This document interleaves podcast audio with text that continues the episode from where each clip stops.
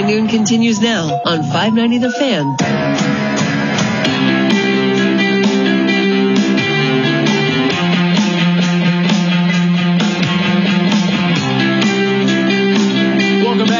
Here on this uh, nasty day in Saint Louis, if you're out driving around, slow down, take a second, be sure that you can celebrate Christmas on Sunday. No need for an accident to add to the chaotic holiday season. Rob Raines from S T L Sports Page dot com, kind enough to give us some time. Sorry we're late for you. We were really on a tangent there about the Billiken tearing me apart, blaming we had me. To, we had to calm Rammer down. He's very grouchy, but actually, no. Uh, calm down, a... Rammer. Calm down. No, everybody's no. They're blaming me. I'm the messenger, and so it's my fault. I have to accept I've been, that. I've been in that position before. I know what that's like. Rammer missed I, all those free throws. I just noticed you looked out the window and said, it's a perfect day to talk baseball. That's what I Oh, I agree.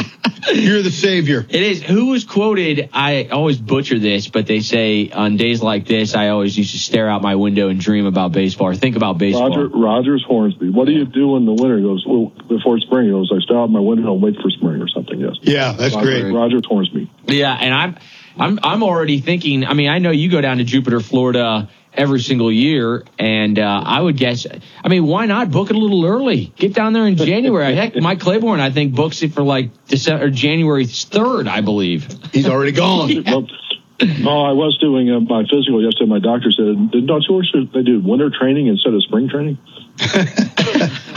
That sounds like a good idea to me. I, I agree. agree. Uh, we haven't had a chance to talk to you since the Cardinals made their move with Wilson yeah. Contreras, but um, I, I don't know. I'm on board with it. I thought every time that I looked at the two players that I thought were the most realistic options between Murphy and Contreras, I always leaned towards Contreras. And uh, instead of giving up all the prospects, you sign them and, and you're out eighty-eight mil, but it's not my money. Mm-hmm. Sure, it's always easy to spend somebody else's money. Uh, but I, you know, I, I like Murphy. You know, if I was just going to actually sit there and say I could have one or the other, and, and you know, the cost wasn't a factor. But based on what Oakland was asking for, I'm glad we got Contreras, because I would have hated that trade to, to have given up two of those guys, supposedly the four that uh, were in discussion to get Murphy. Um, but you know, so I'm, I'm happy with Contreras. I think he's definitely going to be a nice addition to the lineup. We'll be curious to see how he does defensively, how he works with the pitching staff. But I think, you know, they, they wanted an offensive upgrade, and I think they've got that. How do you think that the team will divvy up uh, the D H spot? Because um, Charlie Marlowe brought it up this morning, actually. He, he went back and looked at how many games Goldschmidt and Arenado both were at D H.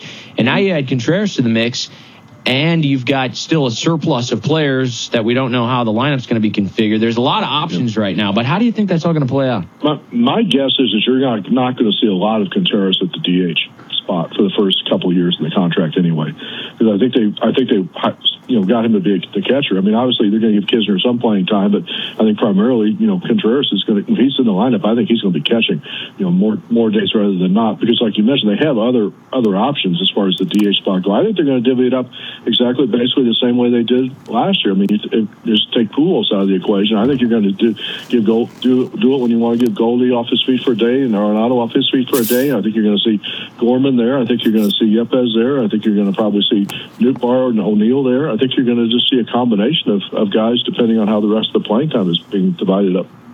Were you surprised um, after the Cardinals signed Contreras, uh, Oakland flips Murphy to Atlanta? I mean, were, were you surprised by that package after hearing what they were rumored to be interested in? The Cardinals, they wanted guys who had major league experience, but young enough they had complete control. Yeah. Well, I think they got a couple of guys they like. Muller's a really good pitcher. I mean, he was probably the Braves' top prospect of guys that wasn't in the in the big league. So, I mean, they got a, a guy who can be a starting pitcher for them, and they got the, the center fielder they got in Milwaukee in the three-way deal. I think they, they really have high hopes for. So they got a couple of guys that they, they like. I mean, they probably... Probably were hoping, you know, to hit a home run with Murphy and, and trade and get, you know, the guys that they were talking about with the Cardinals, but maybe they kind of came back down off of that after the winter meetings and said, hey, you know, we really need to move him and get the best offer we can, and that's when they circled back with the Braves. So um, I, I think they got a good package for him, but, but probably not what they would have gotten from the Cardinals had the Cardinals agreed to that deal. Yeah, I, are we surprised at all that the Braves felt like they needed a catcher? I kind of was. Yeah. Yeah, the Braves are like the Astros. I mean, they just keep retooling and just getting, okay, where can we get, you know, that's one percent better than where we were, you know?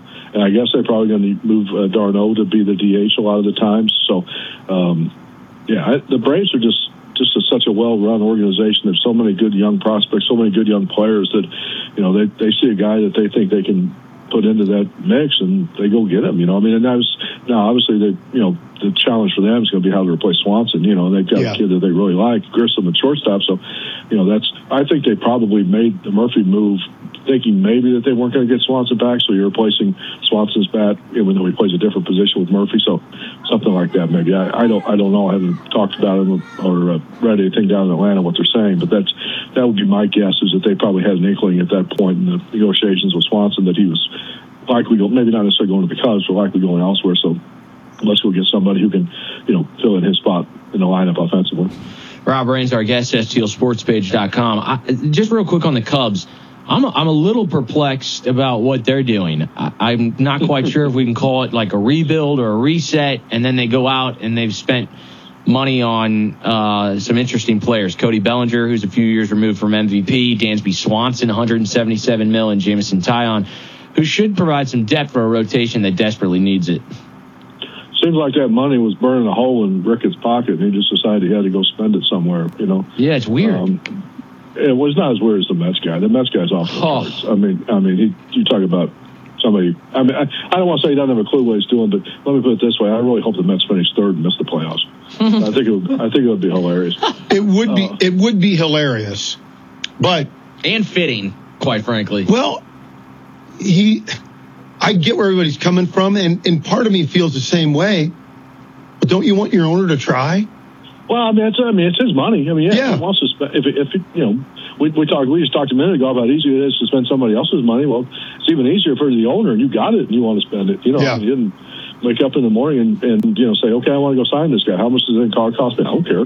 You know, go sign it. So, so you know, that's that's a great thing to have. But I just think it's, you know, it just speaks to the com- imbalance of the of the. baseball that they've got to yeah. address. I mean, you know, they thought they were trying to address it with the, the way when they changed the C B A limits and, and the new C B A, the limits on payroll and penalties and that kind of stuff. But I mean, he's going to pay more money in penalties this year than probably ten teams are going to pay in total salaries, and that's just that that's not a good mix for the game, I don't think. Yeah, he's projected to pay more than a hundred million dollars in luxury tax alone. Mm-hmm.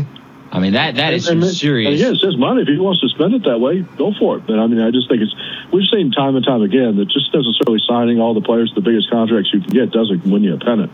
It doesn't guarantee you a pennant. I mean, it does every once in a while. You get lucky and your guys play as well as they should play, and you think they'll play when you sign them to that kind of contracts, but it doesn't always work that way. Where does Most that, times it doesn't work that way. Where does that money go? I mean, where does the luxury tax money, does it get, you know, spread around, or like you said, just Major League Baseball collecting a tax? Yeah, you know what? I'm not honestly sure about that. I, it goes back to the general fund, I think, within baseball, but I'm not sure. I don't think it necessarily gets divvied up. Maybe it goes into part of that competitive balance thing. Maybe it goes to some of the lower revenue teams, uh, like those extra draft picks that they get, you know, the compensation pool or stuff like that. I'm, I am not one hundred percent sure. That's a good question. Huh.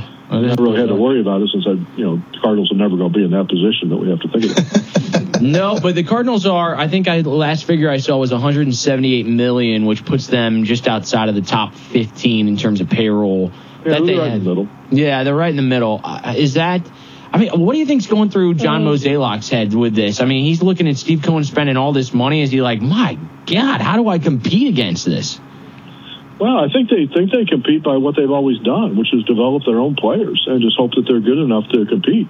You know, I mean, they've, they've you know, it's a better place now to sign a free agent than it was probably a couple of years ago when, you know, we had a lot of stuff going on, and the free agents that they've signed have not, you know, for the most part worked out all that well. So I think that they had to go through that a little bit. But I think, you know, they've, they've got the farm system built back up now where they've got some make in, and you can argue whether they overvalue their own players, their own prospects and stuff better than some of the teams. But all you got to do is look at some of the the rankings of all the top prospects around the game, and I don't think they're necessarily hyping the Cardinals more than than um, other teams. You know, so it's not just that they're they're overvaluing the Cardinals prospects. They've got all you know most of these guys that we talked about for, for a couple of years. They've got them in their top you know twenty, top fifty prospects in all of baseball. So that's not just the Cardinals hyping them. That's all of baseball doing it. So um, it, it's always better to build your own players. I mean, mm-hmm. it's, small, it's it's kind of a small market mentality. I realize that, but. You know, it's, I remember having a conversation with Terry Ryan one time when he was general manager of the Twins about this, and he said, you know, I'm not like the Yankees. He goes, when I go out and sign a free agent or I develop a player, I've got to be right. You know, if I'm the Yankees or whatever and I go sign a guy and he's horrible, I just replace him and go sign another guy because I can't do that. So so I think it makes it, you know, you have to have more, you know, I don't know, judgment's not the right word, but you have to, it's a tougher call when you're evaluating prospects, when you're evaluating trades, when you're evaluating free agents, when you're working a market that is, can't just go, you know, write another check to overcome another mistake. So um, I think they have to be more careful. And I guess probably you could say in one sense, because of that, they're a little cautious.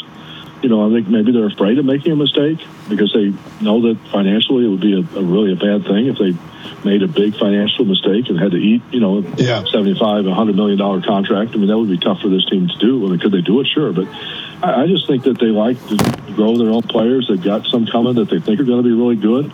Uh, we'll find out. You know, I mean, I, you'll see a lot of, you know, I, I think, you know, barring any unforeseen moves for now in spring training, I mean, it's going to be a really big year for Dylan Carlson. It's going to be a really big year for Nolan Gorman. I think it's going to be a big year for, for uh, Jordan Walker. You know, I mean, those are three guys yeah. that could be just as good as any one hundred million dollars free agent you could have gone out and signed this winter if they can play up to their potential. And that's what they're counting on. You know, back to uh, buying players, trying to buy championships, um, building from within.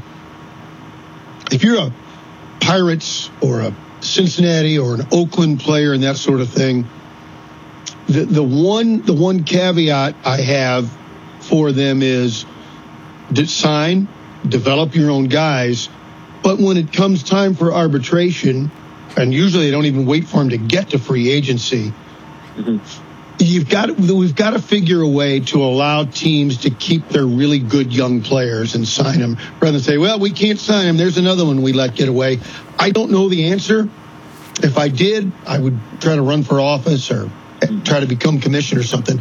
But I think that really damages fan bases when a young player is developed, is really good, and they claim they can't afford to keep him and just let him go. I, I, that's just a bad trend. Yeah, the Pittsburghs of the world or whatever, Miami's of the yeah. world. Yeah, I think so, too. I think that, you know, if you've got a guy that's established, like, like let's take an example of Miami with Al, Al Contra, you know, just won the Cy Young Award, you know, and they've kind of signed for a couple of years now with a, a pretty decent-sized, you know, contract, but, you know, relatively cheaper than he could have gotten on the open market when he becomes a free agent. So that's a guy they need to keep and build around.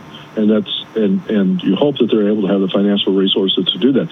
Maybe it's simply a case of they've got to do a better job of, you know, kind of evaluating ownership groups. When, yeah. when people try to buy a team, they've got to make sure they've got more resources than they have in the past. You know, I mean, it's, you run a baseball team as a as a business, but yet, you know, sometimes that they're very, let me put it this way, it used to be that there were a lot of clubs. Um, the Cardinals were never one of them because of Anheuser-Busch. I mean, I'm talking like the last fifty, seventy-five years. But a lot of the baseball ownership groups within the major leagues, that was their business. They owned the baseball team. You know, they didn't mm-hmm. have, you know, Anheuser-Busch behind them. They didn't have, you know, Steve Cohen's hedge fund billions. They didn't have, you know, wh- whatever company ownership group, the, the Dodgers, the Guggenheim keep money. You know, they didn't have those extra benefits to Ricketts family in Chicago. You know, their their business was owning a baseball team. So I think that, you know, now it's become, to, become that, that you have to have more resources than just owning that baseball team to be able to compete. And maybe that's what it's going to come down to, is that they, every time a team is up for sale, they're going to have to find, you know, somebody that has more, you know, the, the minimum, you know, amount of money you need to operate a baseball team is a billion dollars or something. You know, I'm just throwing a number out there. And try to and be able to compete financially year after year. And they yeah. keep trying, but the history of the game is it has proven that the owner's worst enemies are themselves. Yeah, sure. Well, that's I mean, look at the N F L. I mean, it's, it's why does the N F L succeed with markets like Green Bay and and you know other small markets, Cincinnati, wherever, being able to compete financially with the New York Giants and the and the teams in Los Angeles and, and places like that for two reasons. One, they have a salary cap that you can't go over, and number two is they have one hundred percent total revenue sharing. So, so all those clubs get to, from the, you know, other than the few little local broadcasting deals that they have for, like, you know, radio rights or maybe the, the preseason games, things like that, the, the Packers are getting the same amount of money as the Giants, mm-hmm. as the Falcons, as the Bengals or whatever. So that level of supply, and then they can't spend more than that because they have a salary cap. I mean, that's the two things that's going to have to happen in baseball for them to ever totally, totally level the playing field. is to get it. So not just that say, okay, you go over two hundred ninety million dollars, you're going to pay one hundred percent you know, penalties, because that doesn't deter this guy from doing that. You have to have a total cap that says you cannot have a payroll of more than, you know, X. And I think they also have to have a minimum cap. You have to say you have to have a payroll of X, so that that gap is not that, you know, can can be a moderate gap between. You still have some teams will be at the low end, some teams will be at the top end, but but then have that cap be a hard cap that you cannot go over, and have a little increase in revenue sharing. So the the, the Pittsburghs and the and the you know Cincinnatis and the the Miamis of the world, Oaklands of the world can get more revenue to be able to go out, turn around, and spend it on their player.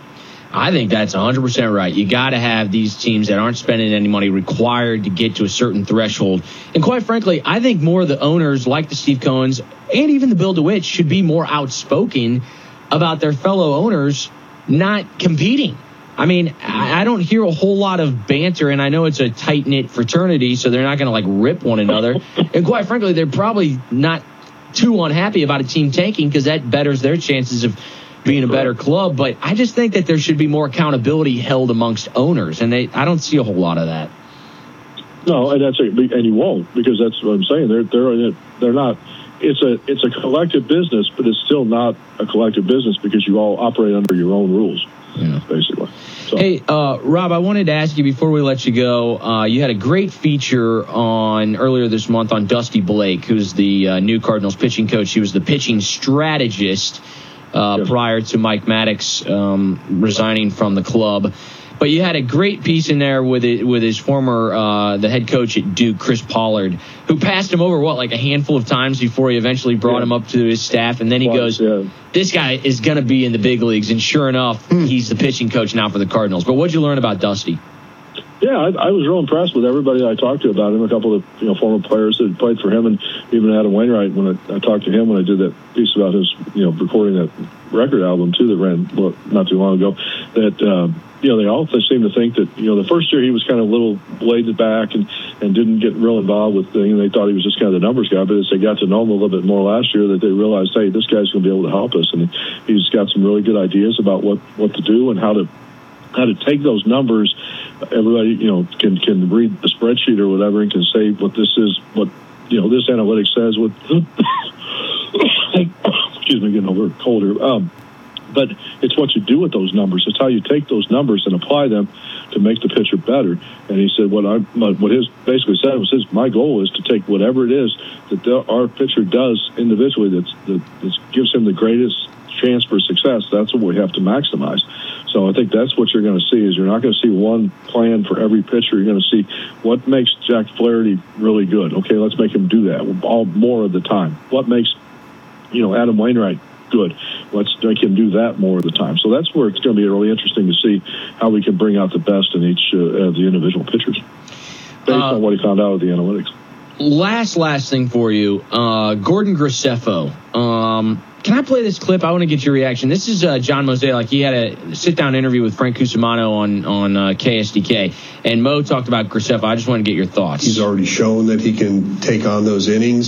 He's already shown he can have success at, at the double A level. As you know, once you get to the double A level, you're, you're a step away from the big leagues.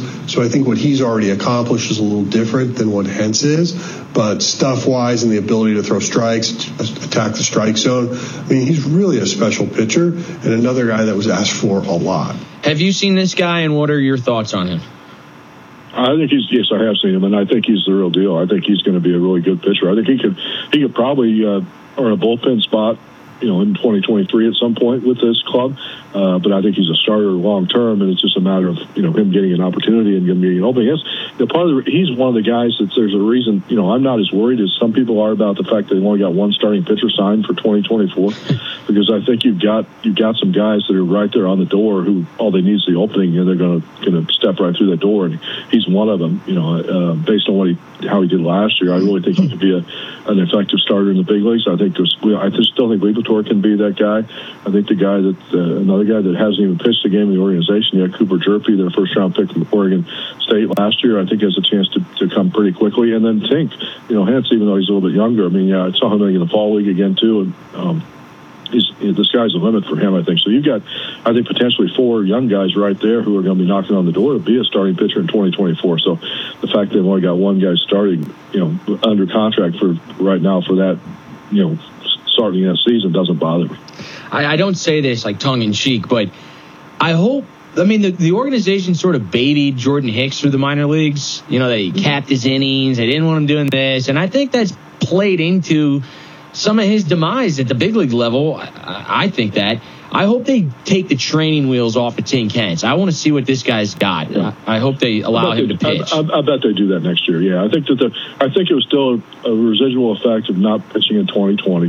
The residual effect of the, you know, he, he really didn't have a lot of physical developments. They really wanted him to get bigger and stronger because he, he came out of a program that didn't have a lot of, you know, that high school program in small town Arkansas that didn't have a lot of, you know, tra- that kind of training uh, in him. So I think that they really wanted to kind of do. Spend the first couple of years kind of working that as, and, and you know, kind of developing him in that area, and then I, I really suspect you'll see him make a big jump in terms of innings pitched uh, pitched this year. So, um, because yeah, both of those guys. The thing that both of those guys, him and Graceffo especially, both have. We always talked about a lot that the guys on the current club don't have is swing and miss stuff. Mm. They got they got pitches that guys swing and miss at, and that's. You know, that's that's now what the what they're looking for. I mean, Card, don't forget, Cardinals were last in the major leagues in strikeouts last year, mm. and I mean, Ooh. and that's just that's just something that you know. I mean, okay, there's other ways to get guys out, but that's one thing I talked to Dusty about too. Is that you know, he's all in favor of getting a ground ball on the first pitch to get a guy out, but once you get to two strikes, you know, the best thing you can do is strike the guy out. Away. Because if you get any time you put a ball in play, there's a chance that the guy's going to get on base, whether it's going to be a hit, an error, or whatever. You know, advance a runner that's already on base. What something could come out of that, even if you get an out out of it. You know, so so the, the best chance to eliminate anything that could happen is don't put the ball in play. Just when you get to two strikes, then you got to get a guy who can strike out the guy. Hmm. Yeah, that played itself out in game. Uh... One of the wild card round. What did the Phillies do? They put the ball in play. Three ground balls caused a lot of chaos for uh, some pretty darn good defenders. All right, Rob. Uh, great to chat with you. And uh, yeah, thanks, guys. Merry plug- Christmas. Yeah, Merry, Merry Christmas, Christmas any, Rob. Any anything you'd like to plug on the website, S T L Sports Page dot com? Any projects you're working Start, on? Starting on Christmas Day, we'll start counting down our top seven Cardinal stories of the year, one a day for that last week of the season, like we always do. And then coming up New Year's Day, will be our look at the uh, ten most important Cardinals to watch in twenty twenty-three. Very nice. Rob, Merry Christmas to uh, the family and yourself, and Thank you. Stay warm today and out of this uh, nasty weather. I, I'm perfectly comfortable as long as our furnace doesn't go up. All right, Rob. Take Thanks, it easy. Guys. Thank you. The great Rob Raines joining us here. S T L Sports Page dot com.